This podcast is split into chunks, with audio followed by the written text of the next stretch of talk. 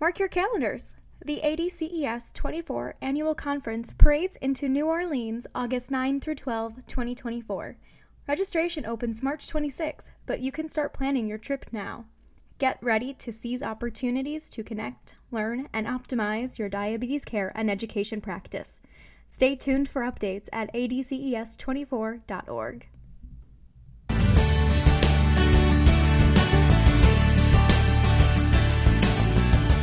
Hello, and welcome to A D C E S's podcast, The Huddle, Conversations with the Diabetes Care Team.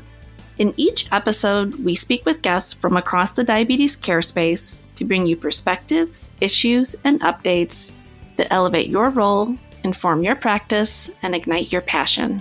I'm Kirsten Yale, Research Manager at the Association of Diabetes Care and Education Specialists. If you enjoy The Huddle, please take a minute to rate and review the show on Apple Podcasts. Over several episodes, we're discussing the value you provide as a diabetes care and education specialist, and how you can leverage that value to promote your role. You can access a new toolkit and paper at diabeteseducator.org forward slash value toolkit. In this episode, we're talking about your value in the context of person-centered care and behavioral, mental, and emotional well-being. Doctor Bill Polonsky joins us to discuss how you can leverage your role at the center of the care team to improve outcomes. Bill, welcome to The Huddle.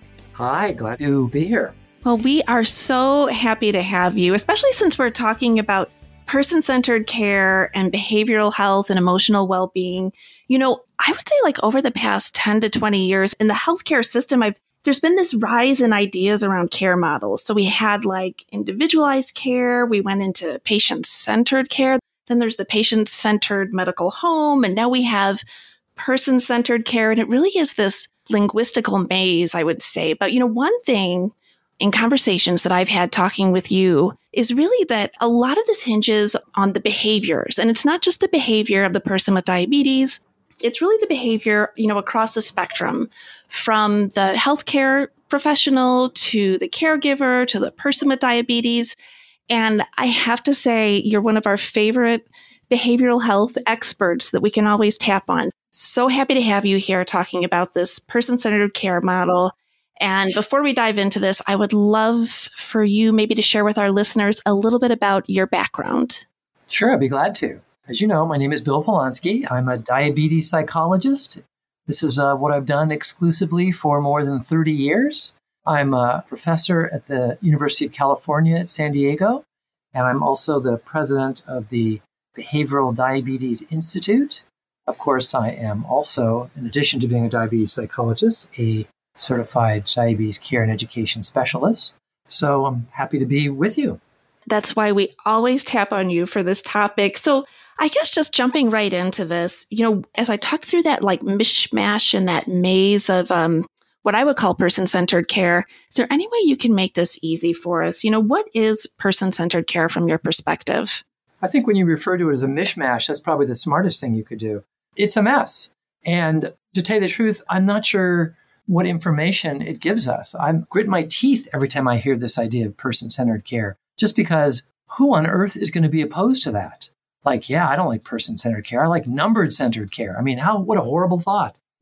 I think what's somehow embedded in this idea is our concern that we often see things that look like care that doesn't seem person-centered, that is more focused on, you know, Missus Smith, just tell me what your numbers are. I'll decide whether you're a good or bad person, and we're done. And obviously, that isn't very nice, but also doesn't necessarily lead to positive outcomes for the individual. If we could somehow dump the idea of person-centered care, I would be delighted. And if we could dump it, what would you call it? Care. I would call it care. No, no, no. That's great. Well, we will run with care throughout the rest of throughout the rest of this conversation.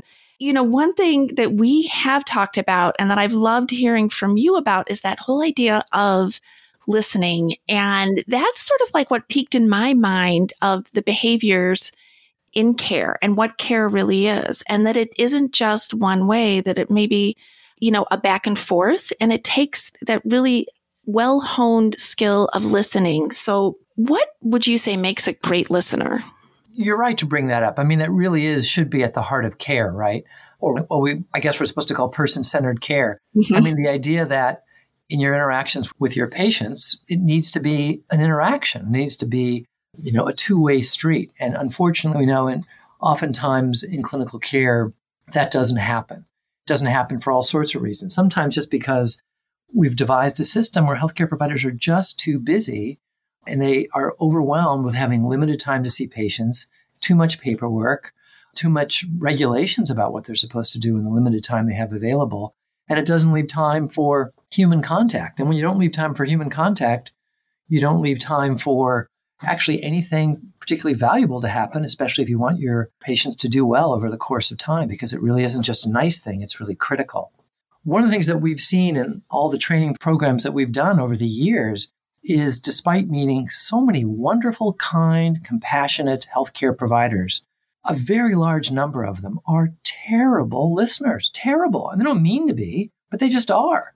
And one of the most important reasons why is because most healthcare providers, myself included, we are often overtrained to be problem solvers, and our time is limited.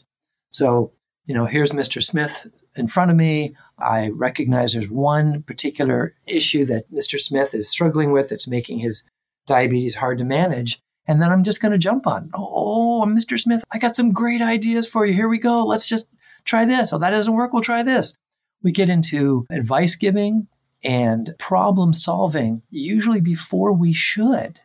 So we jump to that, and therefore it becomes difficult to actually restrain healthcare providers to say, hang on a minute, let's take a few more minutes and let's make sure we've really got the story, that we really know what's going on with this individual. And that doesn't mean having to take a huge amount of time, so that we can really respond accordingly. And not just to help us respond accordingly, but as I think you and I have discussed previously, we actually have pretty good evidence now that when our patients perceive that we are trustworthy, when we are trying to listen, when we're trying to be on the same side as our patients, we know that outcomes are better. One of my favorite studies recently from the U K suggests you actually see a pretty profound impact on reducing mortality in, in folks with type two diabetes. So this supposedly touchy-feely stuff like learning how to be a good listener, learning how to have a bit of empathy and to encourage trust in your patients is of extraordinary medical value over the course of time. And it might actually help us solve those problems quicker, even if it's not evident right up front or it doesn't feel right, would you say? Yes, I think that's exactly right. And so you mentioned earlier, which I love that idea of restrain, right? Because you can almost feel yourself trying to jump in and solve a problem. And if you could restrain yourself, and I don't know if you could give us tips in two minutes on this podcast, that might be hard, but do you have one or two tips that you could give our listeners to say, here's one thing you could do to just restrain yourself in the moment? Uh, pinch yourself? How about that? Oh, no, you probably want something better than that. Oh, I like that one. Yeah. In the programs that, that we do, one of our first exercises is we'll often ask healthcare providers to pair off and ask the other individual to just talk about some healthy change they've been wanting to make in their life that they just haven't gotten around to making it yet. And the job of the first healthcare provider is to be a good interviewer and to take less than five minutes and to get the story, to think of yourself as not an interventionist, but as a journalist, and that your job is to get the story. Can you understand what your partner is saying about what they're thinking about wanting to change? How come they haven't gotten around to it yet? Can you put yourself in your partner's footsteps and get a sense of what that's like? And that takes a few minutes to do, and it takes practice.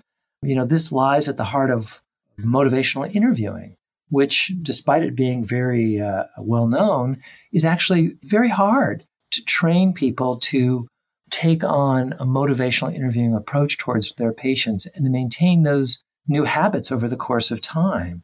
Because we're all creatures of habit, and we tend to go back to what we're used to doing. And because we're under all these pressures, we put aside those listening skills and go back to advice giving and problem solving too quickly. So what's the secret other than pinching yourself? Practice, practice, practice. And then you get comfortable with it, I bet. Yeah, exactly. Well, you know, the other thing you've talked about, and you mentioned it earlier, was this human contact piece. And maybe that comes with practice, right? The more practice you have with listening, the more you're going to get the feel for this human contact. And and that really is based around how do we make people care? Um, how do we keep them interested? And that's it, it is around the motivational interviewing pieces you talked about. Is there anything else in there that you could tell our listeners of how do you help people care? So I'm really glad you brought that up. Let me disagree with your premise, if you don't mind. One of the most important things that we believe here at our institute, given all the thousands of patients we've seen over the course of all these years, is that we don't really think we have to help anybody to care. Hmm. That we feel very certain that nobody with diabetes is unmotivated to want to live a long and healthy life. Neither am I, and neither are you. Our job is not to teach people to care more. Our job is to figure out what's in the way. If you can believe that none of us are unmotivated to live a long and healthy life, then mm-hmm. your job is very different. You can feel, as you should, much more respectful towards your patients. Just like me, just like you, they're interested in doing well, but what's in the way? Now, what's in the way might be stuff in their environment. They can't afford their medications. It might be some of their beliefs about diabetes and what they've learned over the course of years. It, it could be all sorts of things. But this leads back to our idea of being a good listener. Before you can be a problem solver, your job needs to be sitting with this individual and go, well, what's in the way of this person who's perfectly motivated to have a long and healthy life? And it leads to the other element of being a good listener that I think is important to say, and why we see it so powerfully linked to positive outcomes in the long run, which is because at the heart of being a good listener is to be respectful. Mm-hmm. It means that I respect you as an individual. I respect the fact that I believe you're well motivated to live a long and healthy life. My job is to help figure out what's in the way and to try and work with you to resolve that. But that comes from a place of respect. And if there's one thing, you know, we're seeing a lot now being talked about and being written about in diabetes, it's about an appreciation of all the stigma and the shaming and blaming that's been going on for years. And at the heart of being a good listener is that your patients are deserving of your respect. Yeah, and that's something that I think, um, and I appreciate you coming back and bringing that up and kind of turning that, because you're you're absolutely right. As I'm as I'm listening to you, and those are very empowering empowering words. You know, Bill, we're getting close to the end of our time here. I would love if you could share maybe one piece of advice for our listeners, and maybe around that. You know, I've heard you do talks on getting patients in the mood. And that's always been like a fun talk to me. And it's always been inspiring. So maybe if you could share a little bit there, or anything you want to talk about, any any advice for our listeners. Sure, I'd be glad to. And thanks for bringing that up. As you mentioned, I love talking about this issue, that because we have focused so much on diabetes about behavior change, especially diabetes educators, the mistake we often make, myself included over the years, is that we rush to behavior change, again, too soon, often before people are really ready to do that. They're still thinking about it. They're still ambivalent. They're still not so sure that you know what you, the provider, know what you're talking about, or they're still feeling mixed about these medications you're recommending or these dietary changes you're suggesting. And so before you can really be successful at suggesting and encouraging any kind of behavior change, you really have to make sure the person you're talking to is ready to do that. And as you mentioned, when I talk about this, since I think it's very important to talk to audiences in a way that they'll appreciate what I'm talking about, I like to call it the principle of foreplay, that you don't want to rush into, well, encouraging any kind of behavior change you might think of, unless you're lit some candles, put on some nice music, and take an action to make sure the person you're talking to right now is in the mood. Otherwise, you end up giving yourself problems down the road and perhaps chasing someone out of your office. Perhaps they're never going to come back, and perhaps they're going to struggle with whatever's been recommended. So this idea of taking time to, again, come alongside, which is how we speak about it in motivational interviewing, to let your patient know that you understand their perspective and where they're coming from. Doesn't mean you have to agree with them. And trying to understand, again, the things that might be in their way.